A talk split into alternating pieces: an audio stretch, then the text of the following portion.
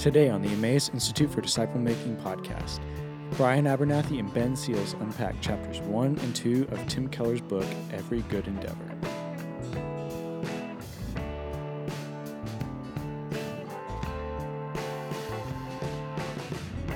All right. Um, it changed colors, so I think that means it's recording. Um, I'm Brian Abernathy, and uh, excited that you guys are here tonight. This has Ben Seals. I don't want to pass the microphone back and forth, so I'm going to say his name for him. Yep. Um, and uh, we're really excited to get to teach this class and to have all of y'all here with us.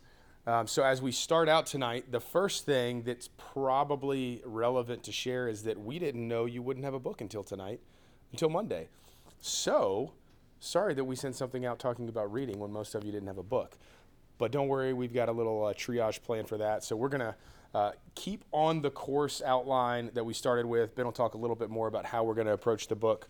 Um, but as we uh, as we get started, really just wanted to give you all a, a little bit of perspective on who we are, uh, why we uh, wanted to teach this class, kind of how this book particularly, but this issue of work uh, in our life as believers has really played out for the two of us and really kind of lived that out and talked through that, walked through that together over many years since I think about nine or 10 years ago, going through this book uh, in a men's Bible study at Emmaus.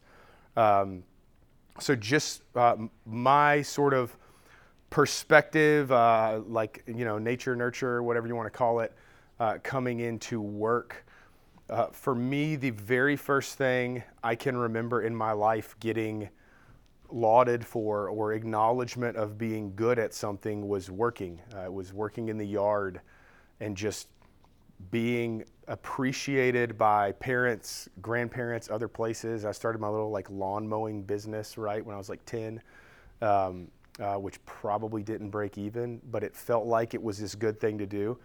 Um, so, better or worse for me, that just sort of became something I ran to.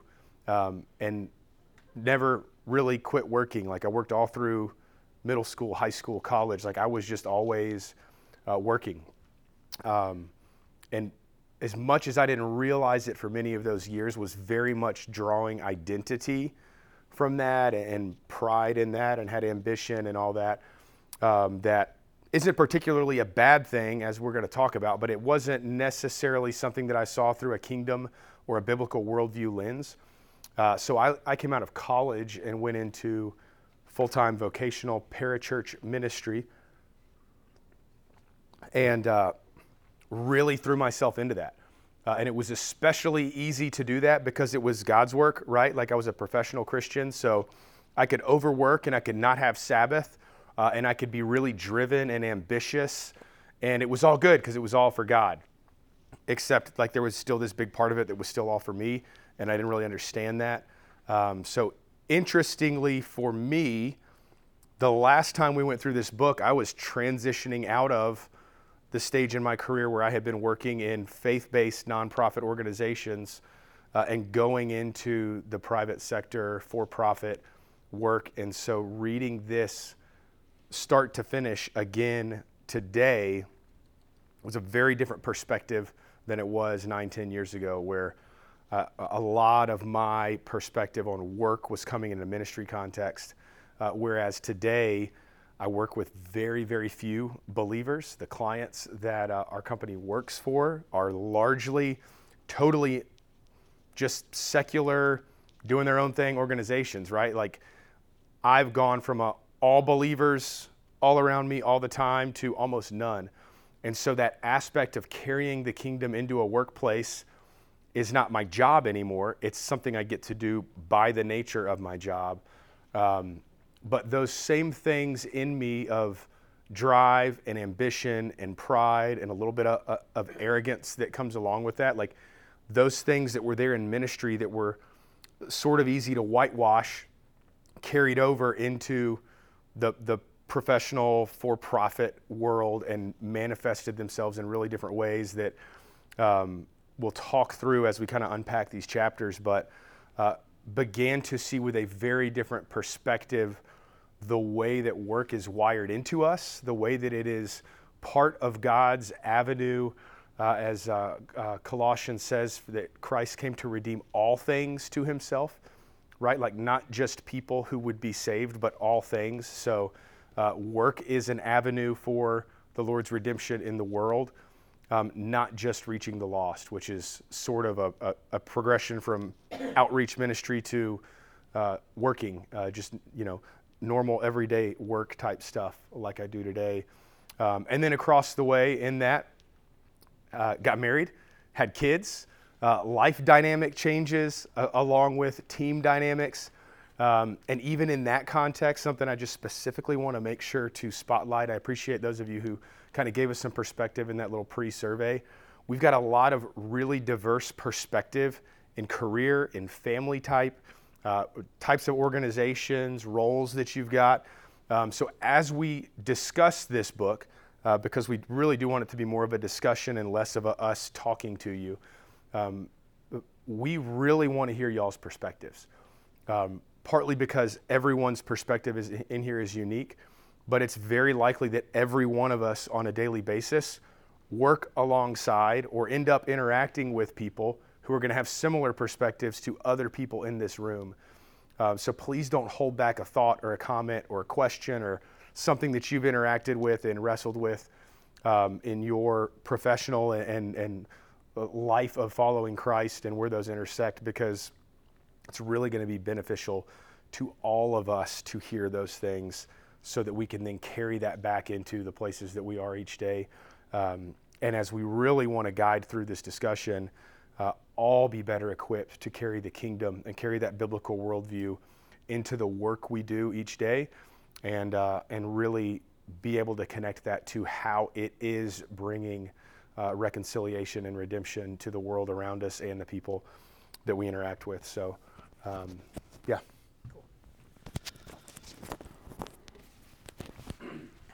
All right. And I don't have COVID. it's just a cold.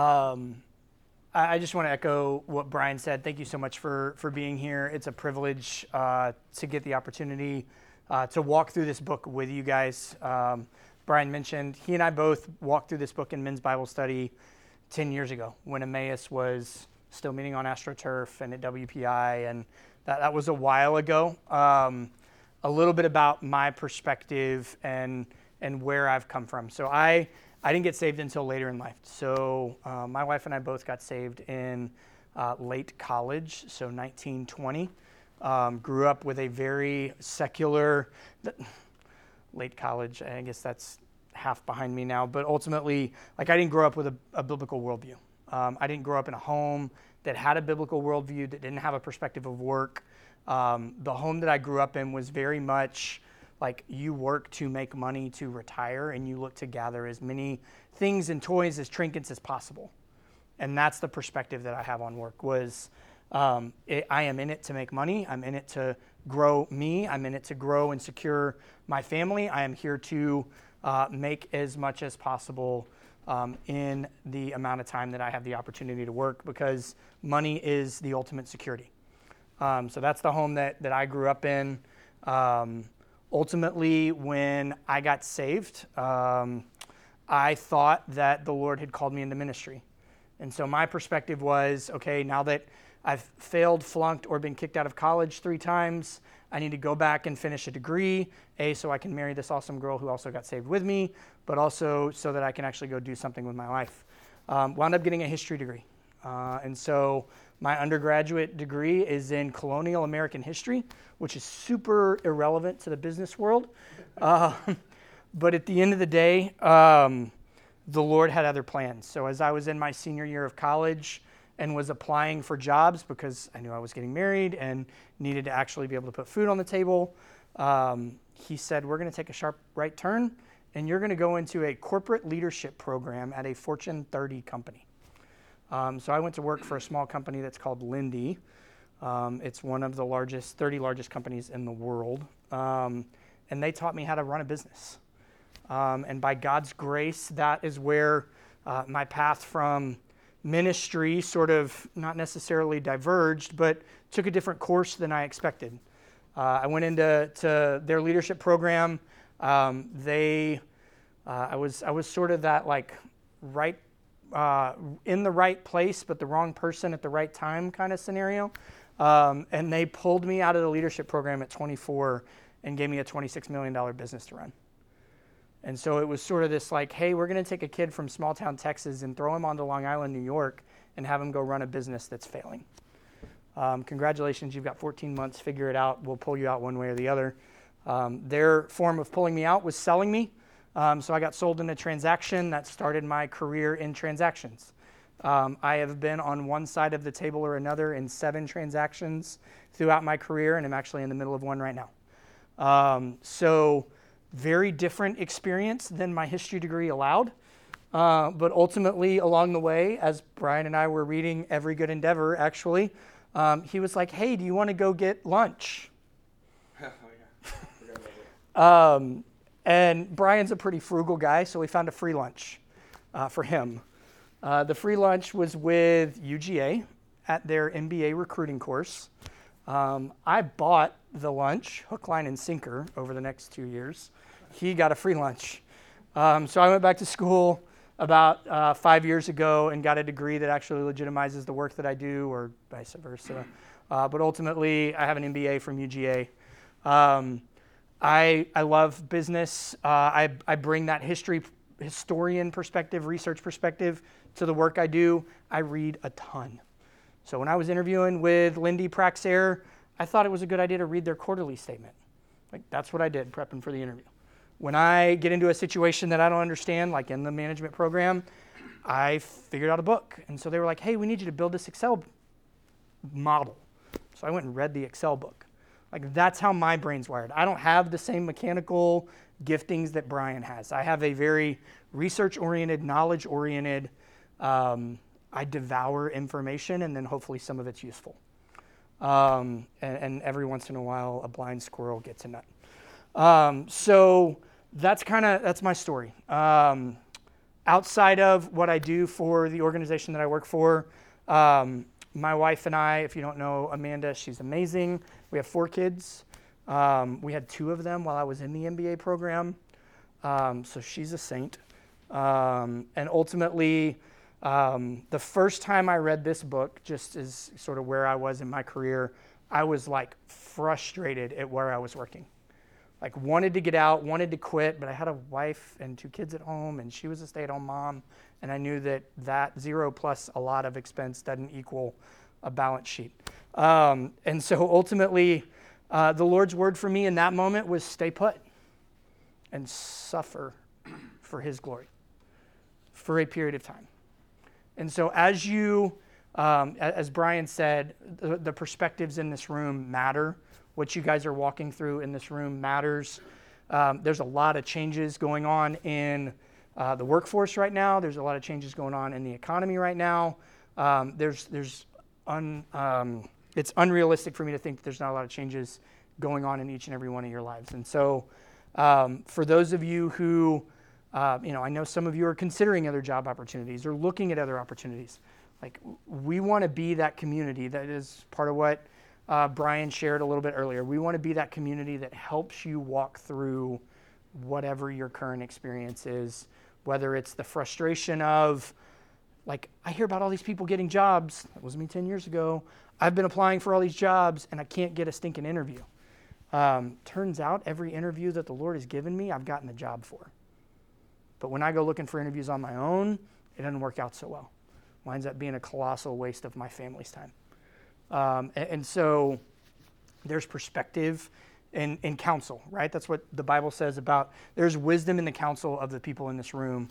There's wisdom in the counsel of this book. And so um, Brian and I wanted to start it this evening by sharing our stories um, of a lot of imperfection and a lot of grace from the Lord and a lot of grace from our families and the church members that, that have helped walk us through the changes that we've been through over the course of our time here at Emmaus. Uh, but ultimately, um, we just want to reiterate there's a lot of grace for you as well. Um, and there's a lot of opportunity in the community of believers in a book like this, but ultimately through the Holy Spirit, through the power of Scripture, for you to see God's plan and God's design for the work that He has called you to. So, um, with that, uh, the next thing that uh, we're going to talk about. So we're going to kind of we're going to dive into the book. We're still going to kind of keep on pace, recognizing that many of you have not uh, had the opportunity to uh, work through the first two chapters. We just want to explain why we're breaking down and how we're breaking down this course over the next six weeks. So. Um, it's helpful. There's 12 chapters, and so 12 divided by 2 for the accountants in the room uh, is 6, because finance guys do math and accountants count. Um, so um, we're breaking it up into two chapters, but it's, it turns out that the book is really divided up into three different parts. And the first is talking about what is the original design for work, right? And we want to spend a good amount of time lingering in the reality. We don't want to rush the fact that our perspective of work is different than the perspective of work 100 years ago. It's different than the perspective of work 500 years ago or 7,000, 10,000 years ago when God created work. And so we've got to get grounded, and I really want to encourage you to marinate in the first two chapters as much as you can. You've got to read chapters forward, intro through chapter four for next week. Um, so uh, I'm an Audible guy. I cheat. Um, I do have a physical copy of the book, but it's also available on Audible. Um, uh, we want to get through the foundation of how God created work, what He designed it for. Um, and then we're going to talk about uh, ultimately like the, the, the consequence of work as in a fallen world. Like we don't always get to see the fruit of the work that we do. A lot of the times, the work that we do, or the problems that we solve, or even the people that we work with or for, uh, seem pointless. Um, and, and so there's there's good realities for us to marinate and realize that there's a, there's a part of our work that will yield thorns and thistles. That is a promise of the curse, um, that is a consequence of sin. But then ultimately, where we want to spend a good chunk of time and where we want to get to as fast as reasonably possible is the fact that our work will be redeemed. And then on the other side of this life, we will have work to do. And there is, like, we're not just going to play a harp. Like, there is, there is an expectation that we will work and the Lord will give you gifts and talents and abilities that not only will you see the full perspective of and the full realization of, you may not see the full realization of them now, but one day you will get the opportunity to see the full realization of the sales work that you do, or the teaching work that you do, or the mechanic, or IT, or leader, or business development person, whatever that role is for you, like you'll get to see the full fruit of that in glory and that's where the Lord asks us to fix our eyes. So that's where we want to walk through sort of creation, fall, and redemption, but we want to get to redemption because ultimately we believe that's where a healthier perspective of work can be realized when we see the fact that um, the Lord has called each and every one of us to something. And that calling, and the book talks about the difference between a job and a vocation, is the fact that in a vocation, somebody tells you this is your job. They call you to that. One of my favorite verses in all of Scripture is 2 Timothy chapter 2, where it talks about the three different types of workers. You got the farmer, the soldier, uh, and I forget the other one. But ultimately, like, it's um, God is calling those people to a specific task. He calls that soldier who is enlisted in the work that he's supposed to do to please the one who enlisted him. My job as God's soldier in the work that I do as the leader of a business. I don't get to carry a gun, and I'm not in the military at all. And this physique doesn't get me there, um, like it's to please the one who enlisted me. And so you have the opportunity to please the Lord in the work that you do, and that's where we want to get to in getting to the redemption of work. So that's kind of where we're headed. That's why we're going to fast pace this week. Um, we truly believe that there's a lot of opportunity um, to really dig in and understand where you're at um, but ultimately, we want to get to questions. So um, we're just going to give our brief synopsis, um, and Brian's going to keep me honest on time because I get the mic for most of the biggest chunk of tonight, and so you got to make sure we, we hustle through this. But um, we're going to talk through the first two chapters the design of work and the dignity of work um, this evening. And so um, the way that we're going to really structure this is, you know, Brian and I are each going to lighten the load for each other. We're going to divide up the work. We're going to work through one of the chapters. We're going to come to you with some of our perspectives and ideas, but that will be the smaller portion of the evening the question, answers, dialogue, soliciting feedback from you. That's where we want to get to as fast as possible. Tonight will be a little bit variant from that because we recognize you haven't had the opportunity to work through it. Um, but I'm going to start by talking about God's design for work. Um, so one of one of the things that that I learned in the book is that um, surprisingly, the Christian worldview for work is unique. Um, ultimately, uh, this is a reoccurring theme throughout Scripture that our perspective in life, our perspective on redemption, our perspective on holiness and righteousness is unique to the rest of the world, um, but it's no different in work. God actually designed work and c- considers work good for us to do. And so, in his design of work, you see right out of the book, or right out of the gate in the beginning of the Bible, in Genesis, God's working. He's actually doing work.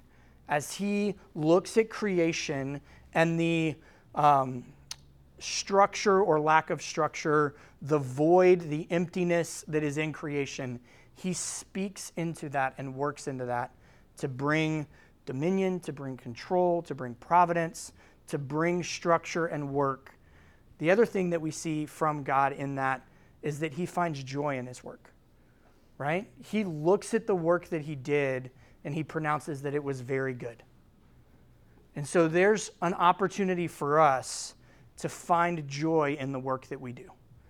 And sometimes it's hard, right? The day in, the day out, the monotony, the politics, the egos, our sin, on top of everybody else's sin, like it makes it difficult, right? Mostly our sin. Um, but there is opportunity for us to find joy in the work that we do, especially if it is the vocation that the Lord has called you to. Um, and, so ultimately, you know, God designs work, He finds joy in that work. He works. Our God, the ultimate creator in the universe that can speak the world into existence, worked. How He did that, the labor of that, what that looks like we know that it didn't impact his energy, right? He is omniscient, omnipowerful. It doesn't impact his need for rest, but ultimately, he took part in a work in creating the world. Um, and then, you know, the, the other key thing is he rested. We don't like to talk about that in America because we just like to go, go, go, go, go, and always have a device and always be on and always be checking emails and always be doing something. But our God rested. And ultimately, He created us for rest. And if we don't recognize, Brian talked a little bit about it um, in his story. Uh, frankly, it's a huge part of mine. Um, when we don't find that accurate, godly, biblical rhythm of rest, we are not fulfilling who the Lord called us to be. And so there's an opportunity in all of, all, you know, in those three things, in the fact that God designed work, that He did work, and that he rested, that we have a perspective or gain a perspective in what he has called us to. So I want to, I want to give you guys a few things to think about as you think about what um, uh, God actually meant for us to do as we worked. Um, and so uh, the first thing is dominion. So God gave us dominion over the earth before the fall. He asked Adam to sit down and name all the animals. And as I was thinking about this opportunity in this class, like I've never really thought about like how hard it must have been to name the animals. As they come by, all the animals, every creature. Like I would, I, that's not how my brain's wired. But to sit in that moment, and Adam had the opportunity, alligator, elephant. I'm sure he did it in a different language, but ultimately, like, uh, you get the perspective of like the creativity that Adam was equipped with to name the animals that God passed before him. And each of us have that same opportunity to bring that creativity to our work. We have dominion over the work that we do. Um, one of the stories that the, that the book talks about is how like Mozart or another composer. I mean, full disclosure, I can't read music. I think it's amazing and beautiful, but I don't know a lick about it. They could visualize sonatas, they could visualize symphonies, and they bring that vision and they put that vision on paper. The same way a painter paints a picture, there's a vision of what that's going to look like before they start. That's the same vision that God gives us for the work that we do. We have an opportunity to look at the work or the vocation that God has called us to and to bring that vision to light in the work that we do. Um, so he gives us dominion. Um, the second reason that he allows us to work is for relationships. It is an opportunity, like Brian and, and Jacob talked about tonight. It's an area or an, env- an area or an environment for us to build relationships. You spend more time with the people at work than you do with the people that you live in the same home with. Friends, family, um, there, there are bonds and relationships that we have the privilege of building with people because of the work that we do. And so you have the privilege to speak into their lives as, long, as you earn that. You have the opportunity to know them and be relational with them, and not just to know the work they do, not just to know the, the task that they perform for your team or how they do that, but to really know them and be an ambassador for them. Ultimately, that's, that's part of our job, right? And that's probably our number one vaca- vocation is to be an ambassador for Christ, subtitled with salesperson or teacher or business development person is you're there to be a missionary for the gospel you're there to be an ambassador for the kingdom of god and secondarily you're a teacher um, and, and so those relationships are part of what god designed for us in work he designed work to be fruitful and to create growth so one of the things that um, that I've, I've spent a lot of time thinking about over this last weekend is just how much opportunity the Lord left in the world for us to recognize. And He left that there specifically for us to draw the fruit out of the world and be co creators with Him. Now, we're not co gods, and I'm going to be very clear like, this is not pantheism, but ultimately, we get to co create with God the fruit that He has left for us to produce. And the honor and the privilege that that is, in whatever your work is, is an opportunity for you to see the fullness of what God envisioned before the creation of the world coming to fruition through you. And so that's a privilege that we all get. We get to bear the fruit of what is somehow lacking in the organization or structure of creation on behalf of the creator of the universe. And that's like a weighty but also like really exciting opportunity to think about.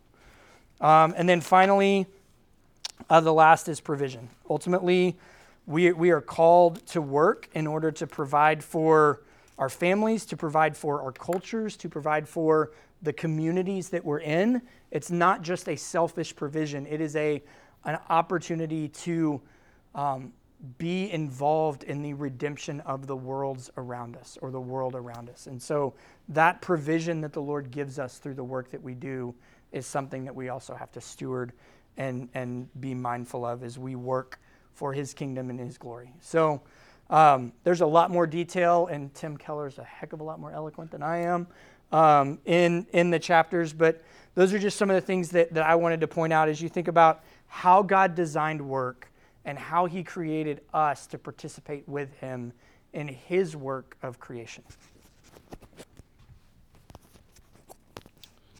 Um, and I'll I'll add a little bit on that subject of provision as we transition to the second chapter and, and the idea of dignity of work.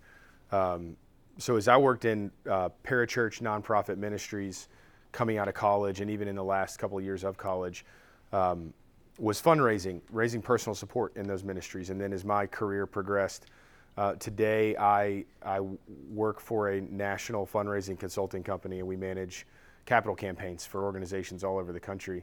Um, and I can tell you countless stories of encountering people who are believers who the way that the Lord has provided for them in a way that they see that connection to redemption is that their gifting is not to go reach high school kids, it's not to go somewhere else. But they look at it and say, I'm really good at X, Y, and Z, or I invented something so I can send those people right? Like there's so much kingdom perspective just in that last point of provision of the way the Lord uses us in the work we do to move the kingdom forward all over the world. So there's so many layers and uh, just um, strings tied in with all of this. Um, I don't know where that came from. It was not in my in my notes at all, but whatever. Um, so dignity. Anybody ever been laid off? I have.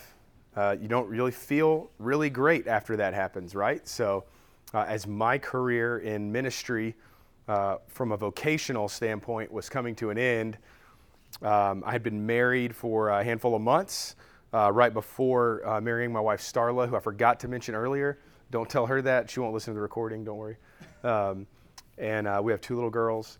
Um, we got married, moved into a house and uh, adopted a dog. There's this other life that's dependent on us.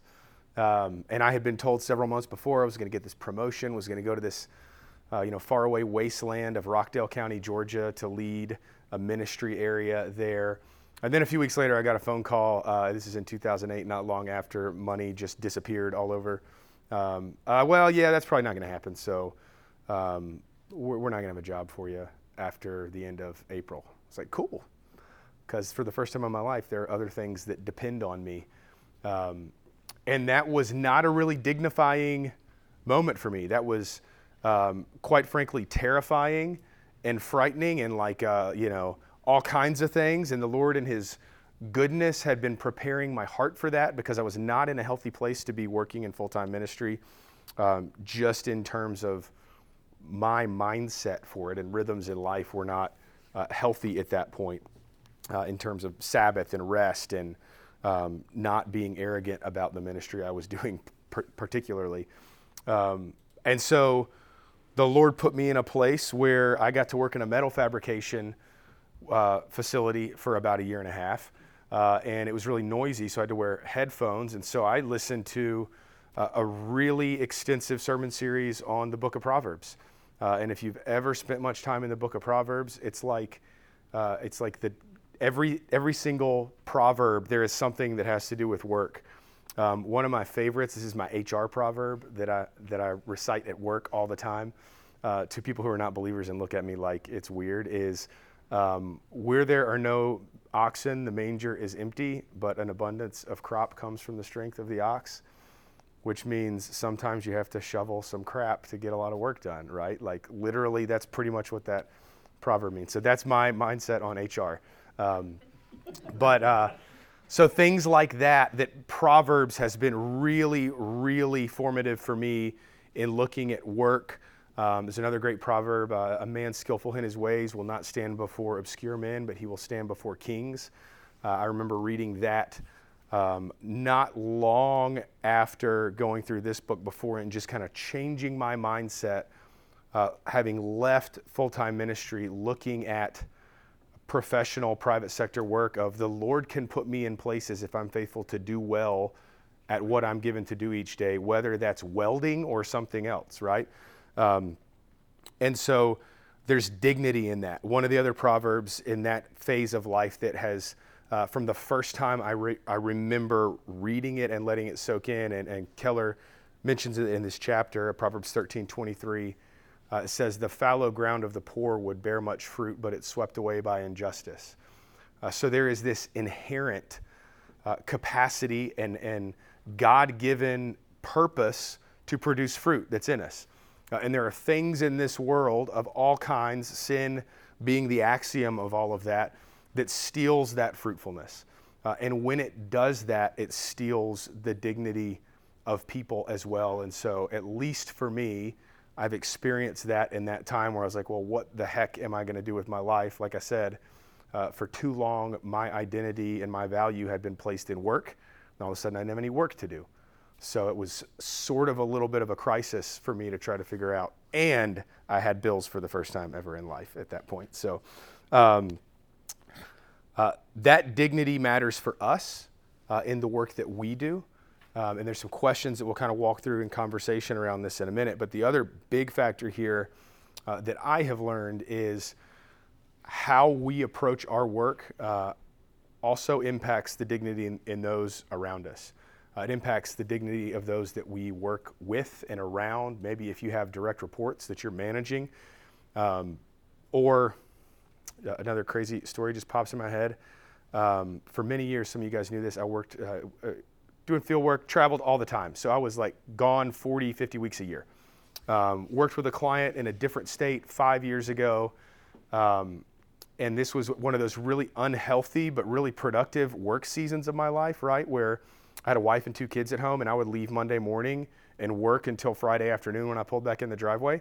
So, not really good balance and rhythm in life, right? Um, but great opportunity for the Lord to teach me things. Um, so, when I was working with that client, I didn't have anything to do. I didn't work eight hour days, I, I worked all day.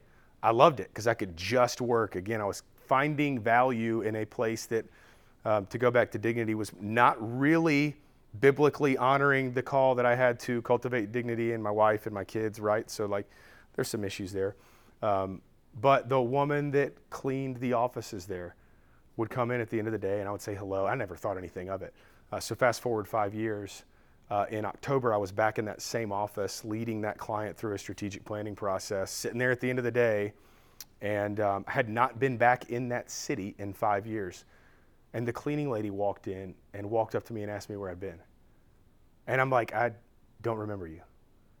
I didn't say that, but in my mind, I was like, she's like, oh, you, you were at that desk up there. You know, what happened? And I was like,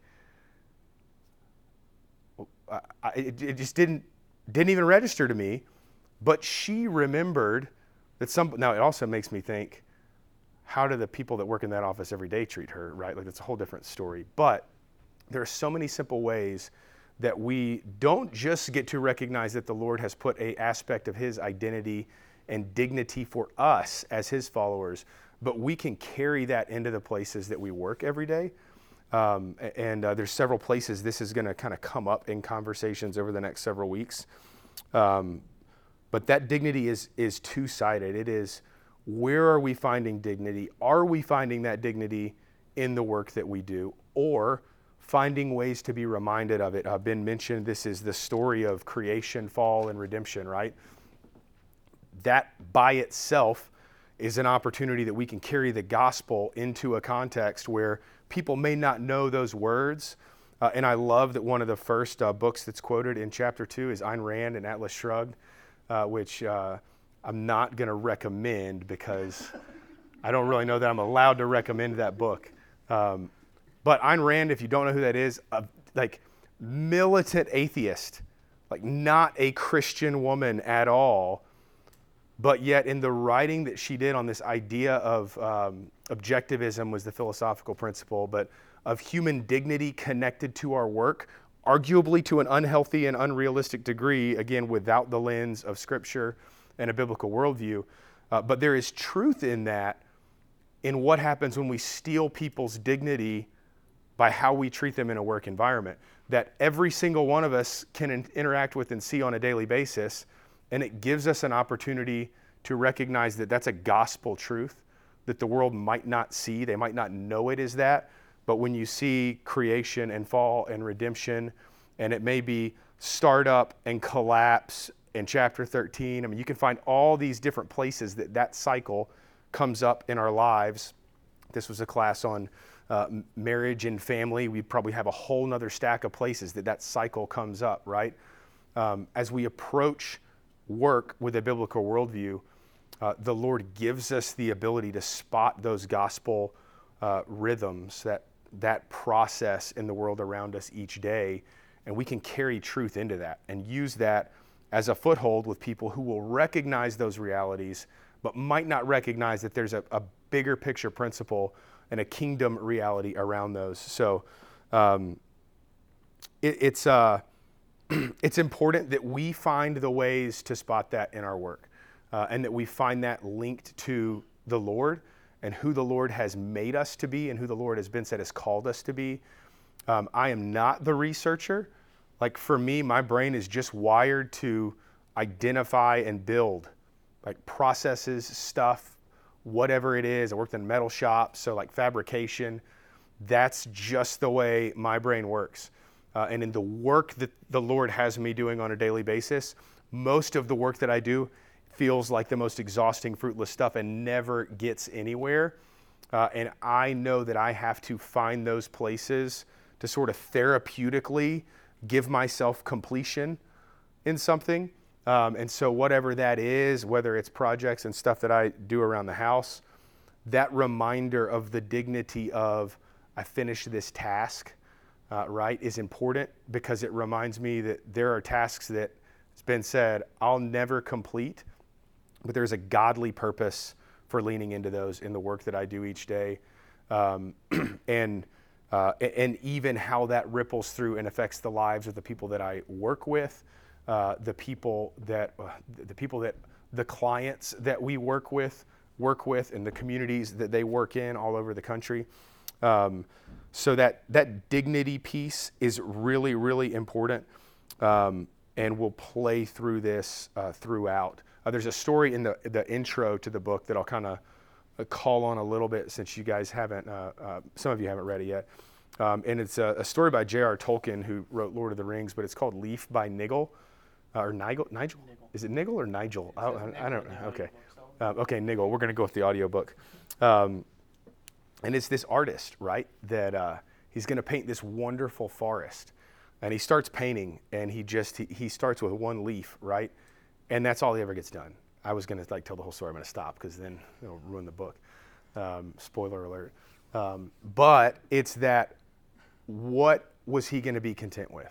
Uh, what is the thing that the Lord has called me to, that the Lord has called us to in our work today, this week? Um, that is the task that we're to focus on. And can we have the perspective from Him to see that that is a part of a bigger picture? And each of us may have parts that are different scales. One of us might be working on a leaf, one of us might be painting the sky, right? Like there's all these different pieces.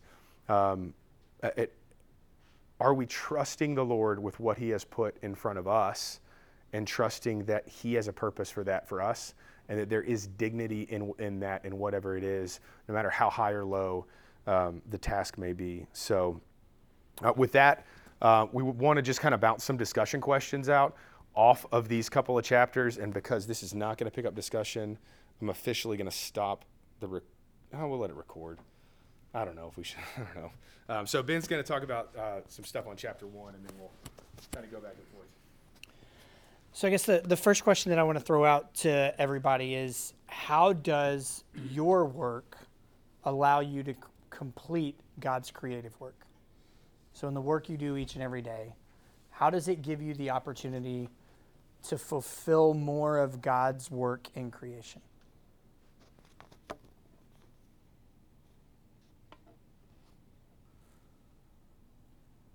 Thanks for sharing.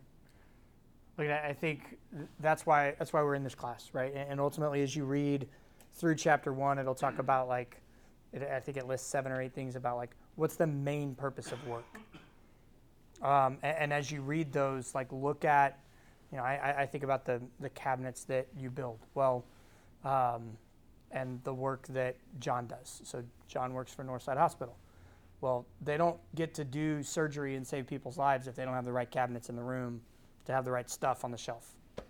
So the cabinets that you build save lives, right? And that's the that's the dignity of the work. I don't know where you sell your cabinets. It may be into people's homes, uh, we love cabinets at our house, feeding four kids and a dog.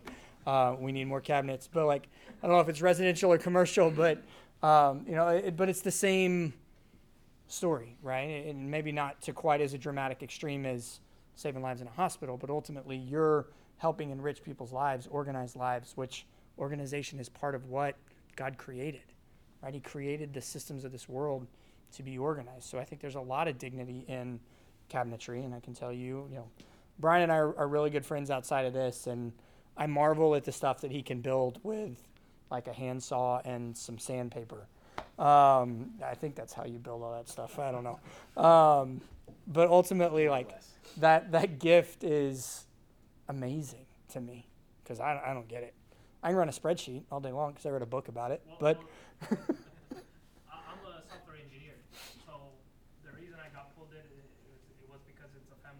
Yeah. So I just graduated in May. And okay. I, and I, I was like, okay, I got to be involved in the family business. And uh, I'm quite incapable of like building something. You're in good company, brother. um, so the the last question that um, I kind of want to I want to ask about sort of the the design of work, and I, I want to read this quote because um, ultimately. Um, Brian's not the only one on this stage who struggles with rest and Sabbath and rhythm and putting what God has prescribed as my first priorities as first priority, um, right? My relationship with Him is primary, my relationship with my wife and family is secondary, and my work is a distant third. Um, and oftentimes it is not that order.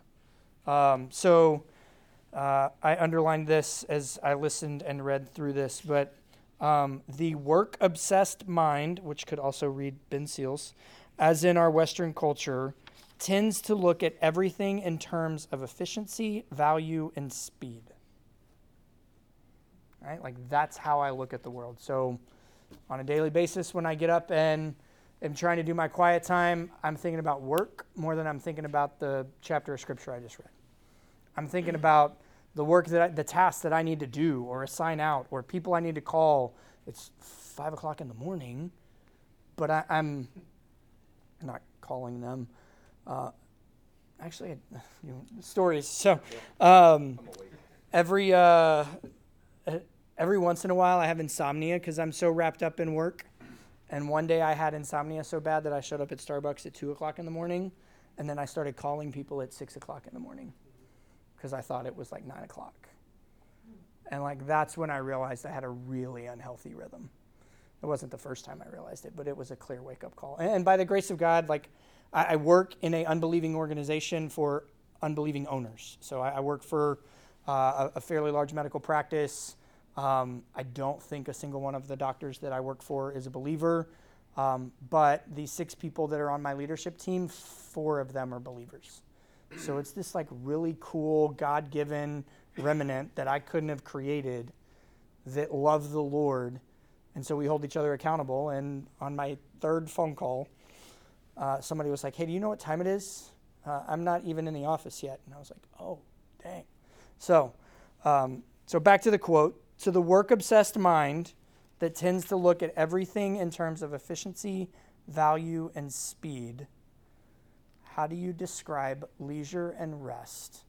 And what is that rhythm in your life? yeah. yeah so, which I know is not healthy. No, and it, so it's I think it's funny, Mario, you called it the pink elephant, right? And so the, the joke is like, hey, I want you to not think about anything except a pink elephant. now, guess what you can't stop thinking about, right? Hey, don't think about work, read your Bible. Well, what do you think about? Work. Hey, don't think about work, go play baseball with your kids. What do you think about? Work. And so it's that, that challenge of, and for, for me, what I've, what I've found is uh, I, I can't woodwork, but I got to find something for my hands to do. Um, right now, that gift is baseball with my boys. Um, and so um, my wife has been very gracious to prod me, remind me, and encourage me to say yes when they want to go throw a baseball. Because it's about the only, th- and it's not going to last forever, A, but it's about the only thing to get my mind off of work is going out there and throwing a ball with my kids. The proverb that makes. He provides the grace. Hmm. You know, he provides the grace. yeah. Thank you for sharing.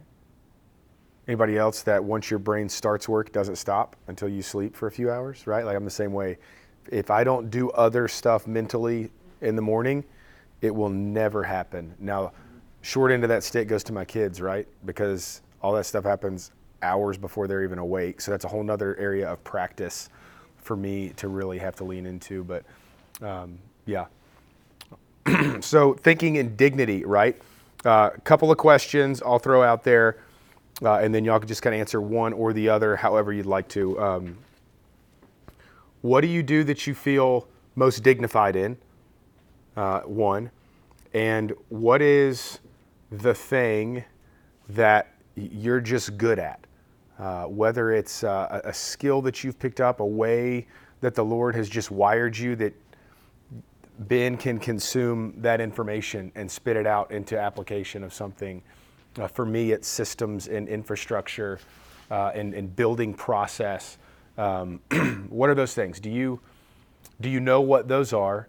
And uh, that, so that's one. And the other is where do you feel dignity in the work that you do, or maybe not in the work that you do? Because sometimes the Lord gives us that in other places, and our work is is oftentimes just feels like toil, right? Uh, so dignity and, and gifting. like I said earlier, like I think my strength lies in building relationships, very people oriented. Um, but I've also been in fast food for 22 years. So I worked for Chick Fil A before before this, and it can be very und- undignifying work, right? You're cleaning up crap in a, uh, playground, or you're scrubbing uh, grease, or you know you're doing uh, you're, you're doing some very uh, medial tasks. But the way I've kind of one thing I've been learning, I guess you could say, is that it, it's kind of like this. Jo- I call it the Joseph com- um, complex, where it's like, you know, he was the best son he could possibly be he his um, father's favorite son. He was the best slave he could be until he was the number one slave. He was the best prisoner he could possibly be.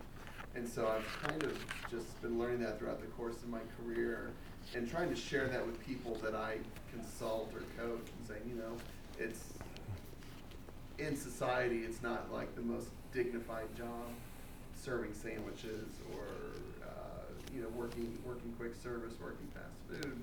But you, um, whatever you do in life, do your best at it. Because you do, like we feed people, right? We, we enrich people's lives, and we make people. Uh, um, they come to us hungry and famished, and we feed them and nourish them. And so that has kind of been just sort of my perspective on my career. Hmm. Awesome. Thanks, Jason. My pleasure. Get that reference. Yeah. Hey everyone, lady number three.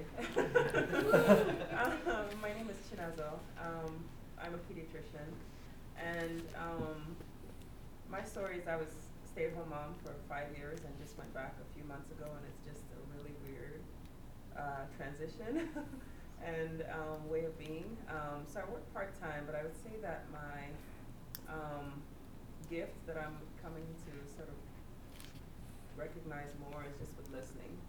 And I think in that comes what makes me feel dignified is really just getting that feedback from, you know, patients I'm interacting with, just really feeling like, oh, nobody's Mm. ever explained that to me. Nobody's ever taken the time. And um, so that really blesses me to be able to use that gift and see the reward in it. And I think the challenge I'm having is the structure is not set up to accommodate that very well because it's just moving, moving, moving. I'm like, I need less patients, less, it needs to be slower. So sometimes that's kind of the challenge in being able to fully use that gift. Because that efficiency, profitability, whatever those things, those those don't apply to relationships, right? Like that's not the way that human interaction is made to work, and we find ourselves in environments where um, we're f- pushed towards that for profitability, and so that's a huge, huge tension. Absolutely, can see that. That's cool.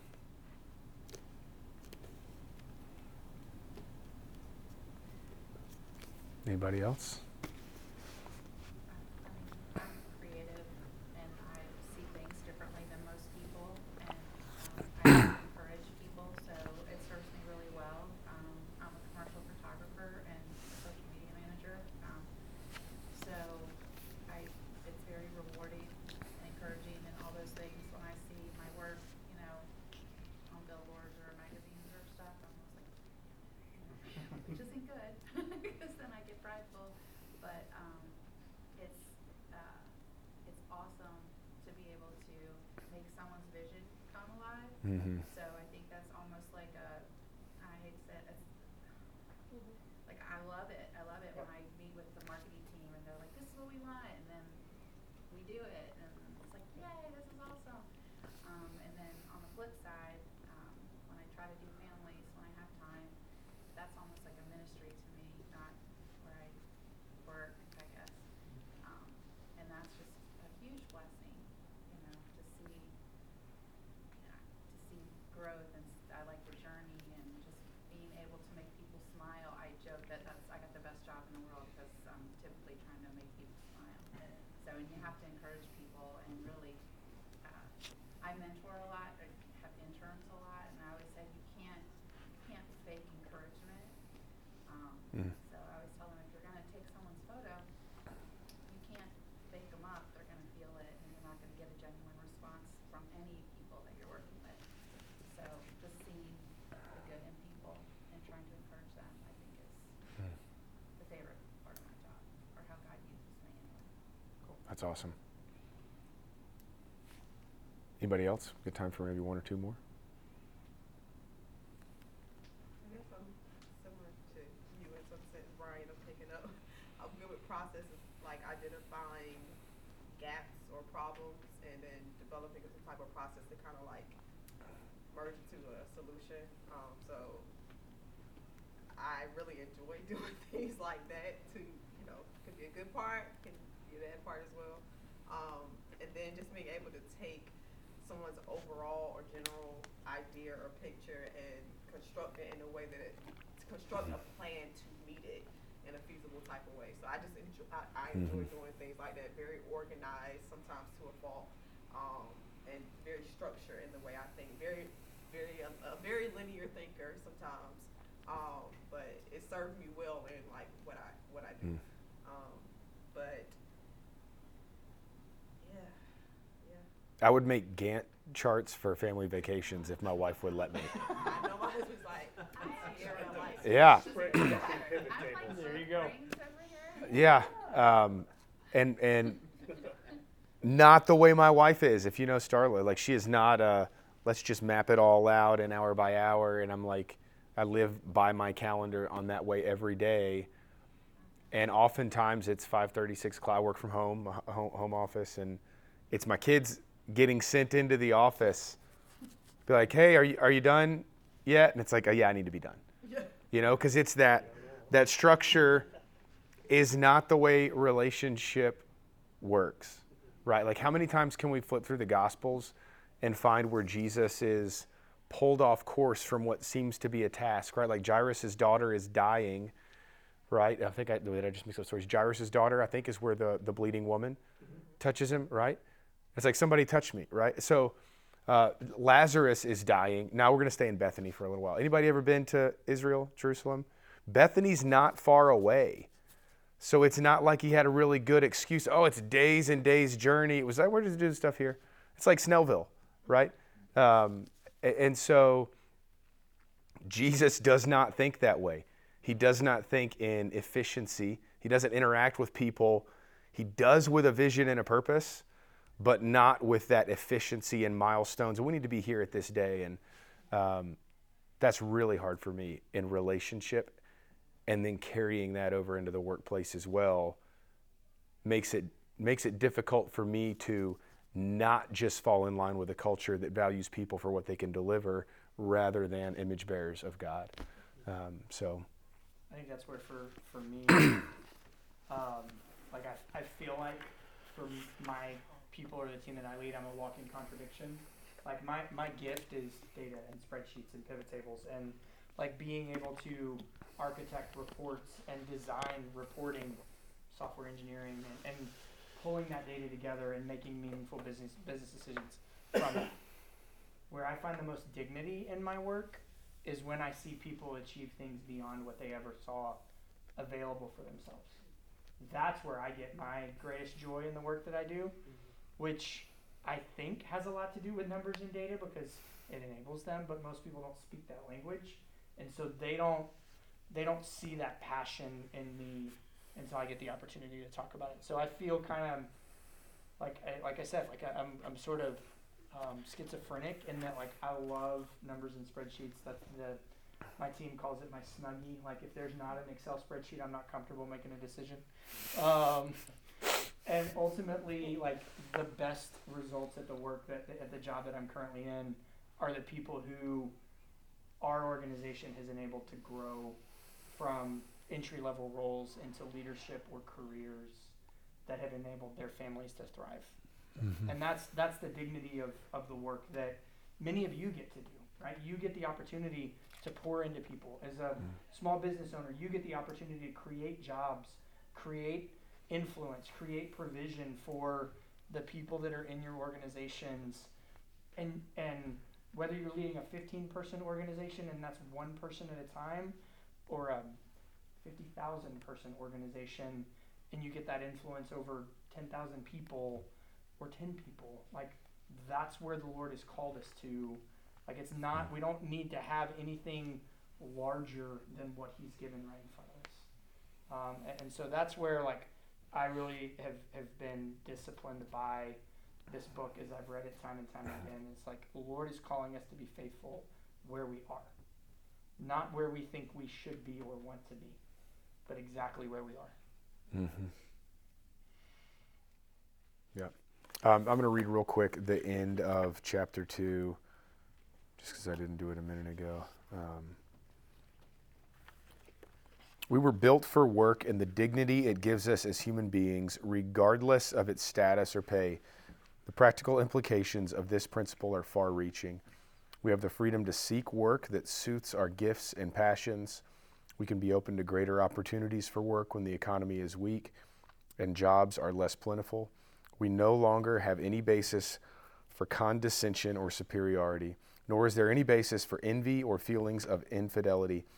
And every Christian should be able to identify with conviction and satisfaction the ways in which his or her work participates with God in the creativity in his creativity and cultivation. To help us do that, we turn to the biblical understanding of culture. Um, so that's a that's sort of a destination statement, right? I, I, know the first time I read this book, I could not make all those connections. I was not cool with the levels of work and satisfied with the places that the Lord had me. Um, and there are ways places that I'm not today too, right? So that's not ever going to change, but it's that perspective.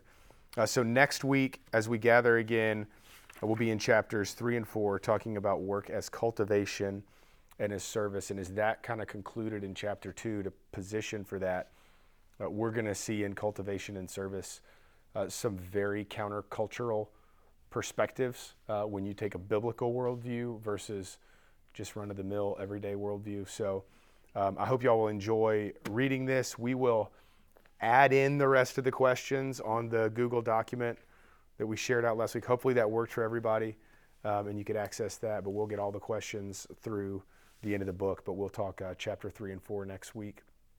And please, any anything that kind of sticks out from the first two chapters in the introduction, like we'll have we'll have plenty of time to talk through all that next week as well, and kind of uh, make sure we don't miss any value